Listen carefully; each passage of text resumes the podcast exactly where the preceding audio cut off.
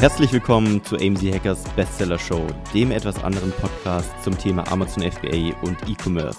Es erwarten dich spannende Themen aus unserem Unternehmeralltag und interessanten Interviewgästen.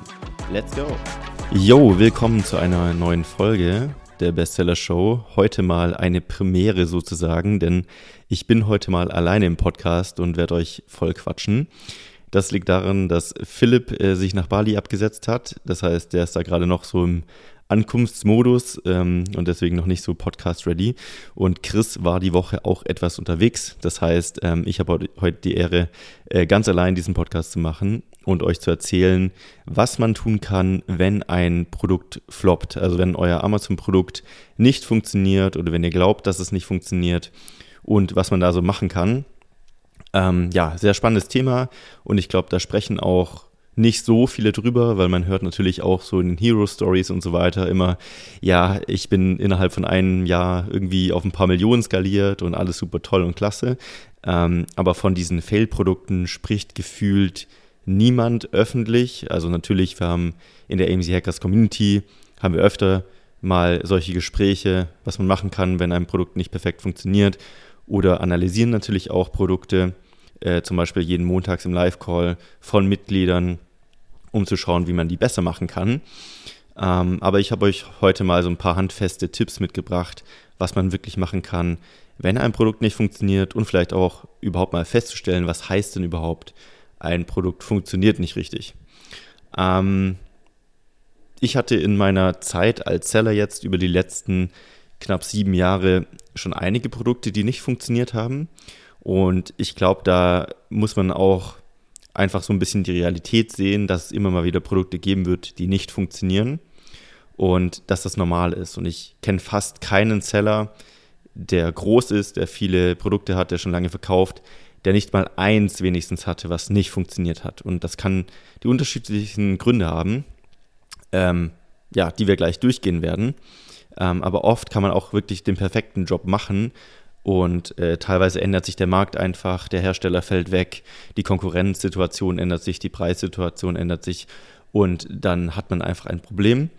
Ähm, genau, das heißt, das ist schon mal der erste Punkt, einfach zu wissen und zu akzeptieren, dass es solche Produkte geben wird. Man kann natürlich das Beste tun, um das zu verhindern. Da kommen wir gleich dazu. Aber letztendlich ist die Quote, glaube ich, einfach so 10 bis 20 Prozent von Fail-Produkten, die man einfach so einkalkulieren muss beziehungsweise nicht nur unbedingt Fail-Produkte, sondern auch Lebenszyklen beachten. Das heißt, manche Produkte verkaufen sich zwei Jahre äh, wie warme Semmeln und dann plötzlich nach zwei Jahren ist dieser Lebenszyklus von dem Produkt ein bisschen vorbei. Das kann unterschiedliche Gründe haben. Einmal, wenn man so ein bisschen in Trendsegmenten ähm, unterwegs ist, aber auch in normalen Produktsegmenten ändern sich einfach die Innovationszyklen von Produkten so oft, dass eine ganz andere Art Produkt entsteht oder ein ganz anderer Need entsteht. Unsere Gesellschaft und Technologie entwickelt sich auch stetig weiter. Das heißt, auch die Bedürfnisse an Produkte äh, passen sich stetig an. Ähm, das ist einfach so und dementsprechend muss man das auch beachten. Als ersten Tipp, äh, wenn jetzt jemand zu mir kommt und sagt, Markt, mein Produkt funktioniert, ist, frage ich immer, wie lange bist du denn schon am Markt? Weil oft ist es so, dass Anfänger anfangen und nach einem Monat die Erwartung haben, dass man direkt mit 3, 4, 5, 10k Profit pro Monat rausläuft mit dem Produkt. Und natürlich ist das produktabhängig, was ihr euch rausgesucht habt.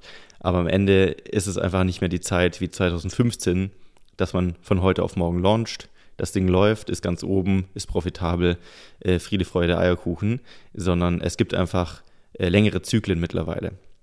Und wir sagen auch meistens, nimm dir mal wirklich sechs Monate Zeit, das Produkt zu etablieren, ähm, zu verkaufen, zu optimieren, zu reinvestieren, in Bewertungen äh, zu investieren. Jetzt keine Bewertung kaufen natürlich. Investieren heißt natürlich äh, Prozesse aufzusetzen, die für Bewertungen sorgen, Terms Service konform. Ähm, aber natürlich auch mit dem Pricing so zu starten, dass man sich Langzeit positioniert. Ich glaube, die Seller, die sehr langfristig denken, oder die, die am langfristigsten denken, werden am Ende die erfolgreichsten sein. Vielleicht nicht in sechs Monaten, aber in einem Jahr oder in zwei Jahren, weil man einfach Dinge anders angeht. Man versucht, Langzeit zu denken Und dementsprechend setzt man zum Beispiel den Preis am Anfang im Launch eher runter, macht sehr, sehr wenig Profit und braucht viel längere Zyklen mit wieder einkaufen, out of stock in und so weiter, bis man wirklich mal an diese guten Profite rankommt. Dafür baust du in dieser Zeit ein unglaubliches Ranking auf, unglaublich viele gute Bewertungen durch das beste Preis-Leistungs-Verhältnis und beißt dich praktisch richtig fest bei Amazon in dieser Position. Und das sehe ich immer wieder, dass die, die da wirklich Geduld mitbringen, äh, langfristig erfolgreich werden. Das heißt, die erste Frage ist, wie lange bist du schon am Markt? Wenn das unter sechs Monate ist, ähm, kann man natürlich auch mal schauen, was man optimieren kann. Aber würde ich sagen, kein Grund zur Sorge. Erstmal laufen lassen. Ähm, ich hatte schon Produkte, die haben ein Jahr lang gebraucht, um sich zu etablieren bis sie wirklich profitabel gut gelaufen sind. Und hätte ich die nach drei Monaten wieder abgesägt, hätte ich äh, ja was verpasst. Und dementsprechend das ist die erste Sache, die man mal im Kopf haben muss. Ähm, der nächste Punkt ist natürlich, okay, wenn man jetzt schon eine gewisse Zeit online ist oder auch vielleicht davor, kann man ja immer versuchen zu analysieren, woran hat es gelegen. woran hat es gelegen.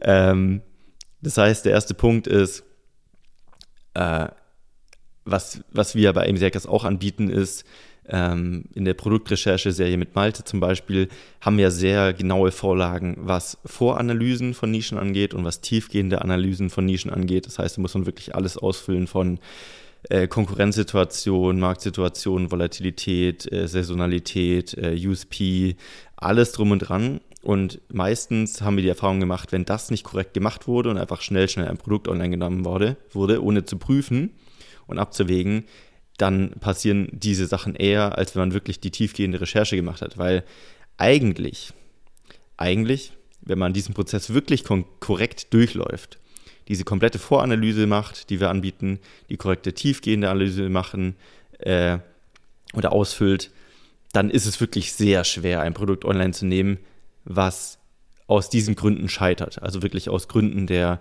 falschen Einschätzung des Marktes, falschen Einschätzung der Konkurrenz, falschen Einschätzung von Bewertungen, falschen Einschätzung von Kapital zu Markteintrittsbarriere und so weiter. Das heißt, diese Sachen sollte man einfach machen. Also wenn du jetzt Anfänger bist, mach das wirklich ordentlich.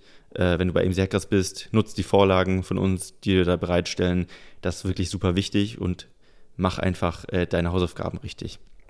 So, wenn das Kind jetzt schon im Brunnen gefallen ist oder das Produkt schon online ist auf Amazon, ähm, der erste Schritt, den ich machen würde, ist mal, du bist wahrscheinlich sehr betriebsblind geworden. Einfach dadurch, dass es dein Produkt ist. Du hast dich so ein bisschen in das Produkt verliebt. Du hast dich vielleicht in die Nische auch verliebt. Ich kenne das. Man ist dann so, oh, ich will das Produkt unbedingt online nehmen und das wird schon funktionieren. Auch wenn man in sich drin so ein bisschen merkt, ah, die eine Sache ist vielleicht nicht optimal und der Konkurrent macht das eigentlich besser, aber ich will das machen und ich mache das einfach. Das heißt, ähm, einerseits mal wirklich in die reinhören, so du weißt meistens eigentlich schon, was der Punkt ist. Versuch dich mal aus der Vogelperspektive zu betrachten und dein Produkt und rational darüber nachzudenken, was wirklich das Problem ist. Weil oft will man es einfach nicht wahrhaben, ganz ehrlich. Ähm, man will, dass es funktioniert und hofft, dass es funktioniert und ist dann einfach so emotional gebunden, dass man, äh, wie sagt man, äh, den Wald vor Bäumen nicht sieht. Und äh, das ist das Erste. Und das Zweite natürlich dann wirklich auch Drittmeinungen einhören, einholen. Das heißt wirklich mal, frag mal deine Freunde, frag mal deine Eltern, frag mal deine Oma, äh, frag andere Seller vor allem natürlich, die auch viel mehr Erfahrung haben. Was sagt ihr zu diesem Produkt? Und ein Experiment, was ich immer mache, ist und den Leuten auch mitgebe, ist, platziere mal das Produkt da, wo du es im Ranking haben möchtest, also wenn du jetzt noch nicht ganz oben bist bei Amazon, wirklich so in den Top 3 des Rankings zu deinen Hauptkeywords und stell dir mal vor, du bist da platziert. Du kannst das Photoshoppen, du kannst das in Google Chrome zum Beispiel direkt einfügen, du kannst es ausdrucken, das zusammenschneiden, wie auch immer du das machen möchtest, äh, wie du eben technisch begabt bist. Und überlege dir mal wirklich, wenn dieses Produkt da stehen würde, welches Produkt würde ich kaufen? Also ganz objektiv aus meiner Kaufentscheidung, das sind alle Produkte auf der Hauptseite. Hier ist meins gerade platziert, zwischendrin. Welches würde ich denn kaufen und warum? Und versuch dieses Problem zu lösen. Warum ist nicht die Antwort dein Produkt? Und frag mal Leute, die nicht wissen, äh, welches dein Produkt ist. Und frag sie, welches Produkt sie kaufen würden und warum. Und da hast du eigentlich schon die Antwort. Da liegt das Problem. Und ähm, es gibt immer zwei Hauptprobleme bei Amazon eigentlich, ähm, warum du keine Verkäufe machst. Es gibt das Sichtbarkeitsproblem und es gibt das Conversion-Problem. Es wird immer eins dieser zwei Dinge sein. Es gibt nichts, was nicht in diesen Bereich fällt, außer vielleicht wirklich ganz, ganz komische Sachen. Aber im Hauptfall sind es Sichtbarkeitsprobleme und Conversion-Probleme. Natürlich muss es auch Nachfrage geben, das ist die Grundvoraussetzung, aber das solltest du auf jeden Fall gecheckt haben. Ähm, Sichtbarkeitsproblem ist einmal, wie ist meine Keyword-Optimierung? Also bin ich wirklich für sehr viele Keywords überhaupt auffindbar? Also meine Indexierung für die Keywords, ist die vorhanden? Und nicht nur für die großen Keywords, sondern auch natürlich Longtail-Keywords. Das heißt, in einer breiten Masse an verschiedenen Keywords. Wenn du jetzt ein Springseil verkaufst, nicht nur für Springseil, sondern für Springseil schwarz äh, Aluminium zum Beispiel, bist du da auch auffindbar. Das ist ein Sichtbarkeitskriterium. Das nächste ist das organische Ranking, das heißt, wie gut bist du wirklich platziert. Nur weil du indexiert bist, also bei Amazon für diese Keywords erfasst bist, aber irgendwie auf Seite 20 rumgurkst, heißt das nicht, dass du gutes organisches Ranking hast, logischerweise. Dann wärst du nämlich auf Platz 1 oder auf Seite 1 wenigstens. Und man muss auch nicht immer auf Platz 1 sein. Das ist auch so ein äh, Irrglaube, dass man immer auf Platz 1 sein muss. Das kommt auch auf die Nische drauf an. Es gibt Nischen, äh, da sind die Kunden sehr entdeckungsfreudig, das heißt, sie schauen sich die ganze erste Seite an oder sogar vielleicht Seite 2. Ähm, es gibt aber auch Nischen, da kaufen sie immer die ersten drei. Ähm, deswegen muss man immer so ein bisschen überlegen, äh, muss ich überhaupt auf Platz 1 sein zu den Keywords oder nicht? Das ist ein anderes Thema. Ähm, und wenn wir das organische Ranking abgehakt haben, dann kommen wir noch zu PPC. Das ist das bezahlte Ranking sozusagen. Das heißt, gerade mobil und heutzutage auf Amazon sind die bezahlten Plätze ja sehr prominent. Das heißt, nehmen einen großen Teil des Platzes ein. Deshalb, selbst wenn du organisch gut rankst, heißt es nicht, äh, dass du am besten verkaufst, weil auch bezahlte Plätze natürlich sehr präsent sind und angeklickt werden. Das heißt, diese drei Faktoren, einmal Keyword-Optimierung und Indexierung, einmal organisches Ranking, einmal PPC. Check diese Teile, sind die wirklich alle erfüllt? Ähm, hast du ein Sichtbarkeitsproblem, ja oder nein? Und wenn nein, dann kommen wir gleich zum nächsten Punkt, Conversion. Wenn ja, musst du an diesen Themen arbeiten. Ähm, ja, mach eine bessere Keyword-Optimierung, sorg dafür, dass du organisch besser rankst, äh, schalte besseres PPC. Man muss aber auch sagen natürlich, ähm, diese Sichtbarkeits- und Conversion-Themen hängen sehr nah miteinander. Ähm, wenn du ein Sichtbarkeitsproblem hast, hast du meistens auch ein Conversion-Problem, weil das Conversion-Problem sorgt dafür, dass du ein Sichtbarkeitsproblem bekommst. Warum? Weil dein Produkt nicht performt. Nur Produkte, die performen, bekommen auch mehr Sichtbarkeit. Das heißt, das ist so ein Flywheel, mehr Conversion, mehr Sichtbarkeit, mehr Sichtbarkeit, mehr Conversion und so weiter und so fort. Ähm, das heißt, diese Dinge hängen so, so zusammen, aber irgendwo ist immer der Ursprung des Ganzen. Ähm, wenn du ein gutes Produkt online stellst, das gut optimiert ist, gut Keyword optimiert ist, dann wirst du auch langfristig Sichtbarkeit bekommen, wenn du PPC machst zum Beispiel. Jetzt die Frage, hast du ein Conversion-Problem? Ähm, was ist ein Conversion-Problem? Zum Beispiel, der Price Point ist komplett absurd im Vergleich zur Konkurrenz oder passt nicht zu deinem Angebot. Das heißt, Preis-Leistung stimmt nicht. Vergleich das mal mit deinen Konkurrenten. Bewertung, klar, wenn du nur vier Sterne hast und deine Konkurrenten viereinhalb, ist das auch ein Problem. Das ist ein Conversion-Problem. Hast du einen USP? Ja, nein. Wenn du einen USP hast, ist das überhaupt gewollt? Ist das überhaupt nachgefragt? Interessiert das jemanden? Kannst du das kommunizieren überhaupt? Merken die Leute überhaupt, dass du einen USP hast? Ähm, die ganze Bilder-Thematik natürlich, gute Bilder, gutes Design, abgestimmt auf die Zielgruppe, die ganze Kommunikation, ist die abgestimmt auf die Zielgruppe, kommunizierst du richtig, ähm, ist es ein Robotertext oder ist es ein emotionaler, guter Copywriting-Text? Ähm, meistens ist es eine Mischung aus all diesen Sachen. Ähm, das ganze Listing ist ein Gemälde und jeder Pixel von diesem Gemälde ist eine Sache. Also ein Pixel ist Bewertung, ein Pixel ist die Kommunikation, ein Pixel sind die Bilder und die Summe der Teile ergibt das Gemälde und die gesamte Wahrnehmung von den Kunden, weil der Kunde auf Amazon kauft ja nie dein Produkt ein Kunde auf Amazon kauft das Listing. Er kauft nicht das Produkt, er kauft das Listing, weil das ist das Einzige, was er wirklich sozusagen anfassen kann oder sehen kann. Er kann ja dein Produkt nicht sehen, wie im Supermarkt und anfassen und anschauen und die Qualität beurteilen, sondern er kauft immer dein Listing. Er kauft die Bilder, er kauft die Bewertungen, er kauft den Eindruck und die Gefühle, die das Listing vermitteln. Und das ist die Conversion. Das heißt, hast du ein Listing-Problem oder Conversion-Problem? Untersuch das mal genau und äh, ja, wie gesagt, wenn du bei MC Hackers bist, wir haben da alle Lektionen für dich aufbereitet mit äh, Checklisten und äh, eine ganze Bilderserie, wo du das prüfen kannst, etc. etc. Das heißt, geh da wirklich nochmal rein, auch wenn der Kurs jetzt schon ein bisschen länger her ist, dass du ihn gemacht hast. Wir daten auch ständig äh, die Lektionen da ab und äh, bringen die auf den neuesten Stand. Schau da nochmal rein, schau in Ruhe alle Videos nochmal durch, geh alle Checklisten nochmal durch, schau wirklich, ist das was ich da gemacht habe, wirklich State of the Art, funktioniert das und hol wirklich Trittmeinungen ein. Äh, das ist ganz wichtig, weil oft sieht man es einfach selbst nicht und hat die Erfahrung vielleicht noch nicht, gerade beim ersten Produkt. Ähm, deswegen bring's mal in den Live-Call mit, äh, poste mal deine ASIN, dann kann einer unserer Coaches das im Live-Call analysieren, die anderen lernen auch noch was davon und hoffentlich ähm, löst du dann dieses Problem. Ähm, der dritte Punkt, der noch existieren kann, ähm, der jetzt nicht direkt mit Sichtbarkeit und Conversion zusammenhängt, aber mit dem Gesamterfolg deiner Wirtschaftlichkeit ist natürlich die Marge. Das ist natürlich eine Sache, die du hättest vorher prüfen müssen und checken müssen. Ähm, aber oft ist es auch so, dass man vielleicht den Preis, den man sich errechnet hat, ursprünglich, wo man dachte, ach, ich habe so ein geiles USP und viel bessere Bilder und alles drum und dran, ich packe einfach 10 Euro drauf.